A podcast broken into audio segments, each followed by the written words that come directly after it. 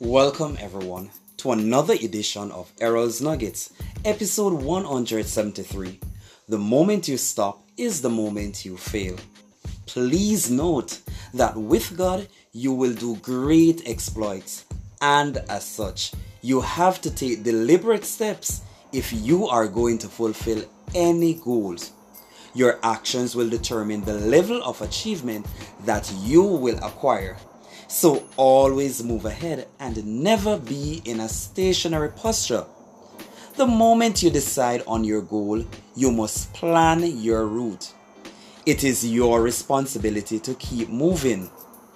Moving ahead can be a great challenge, but you must exercise faith, block out doubts, and run your own race.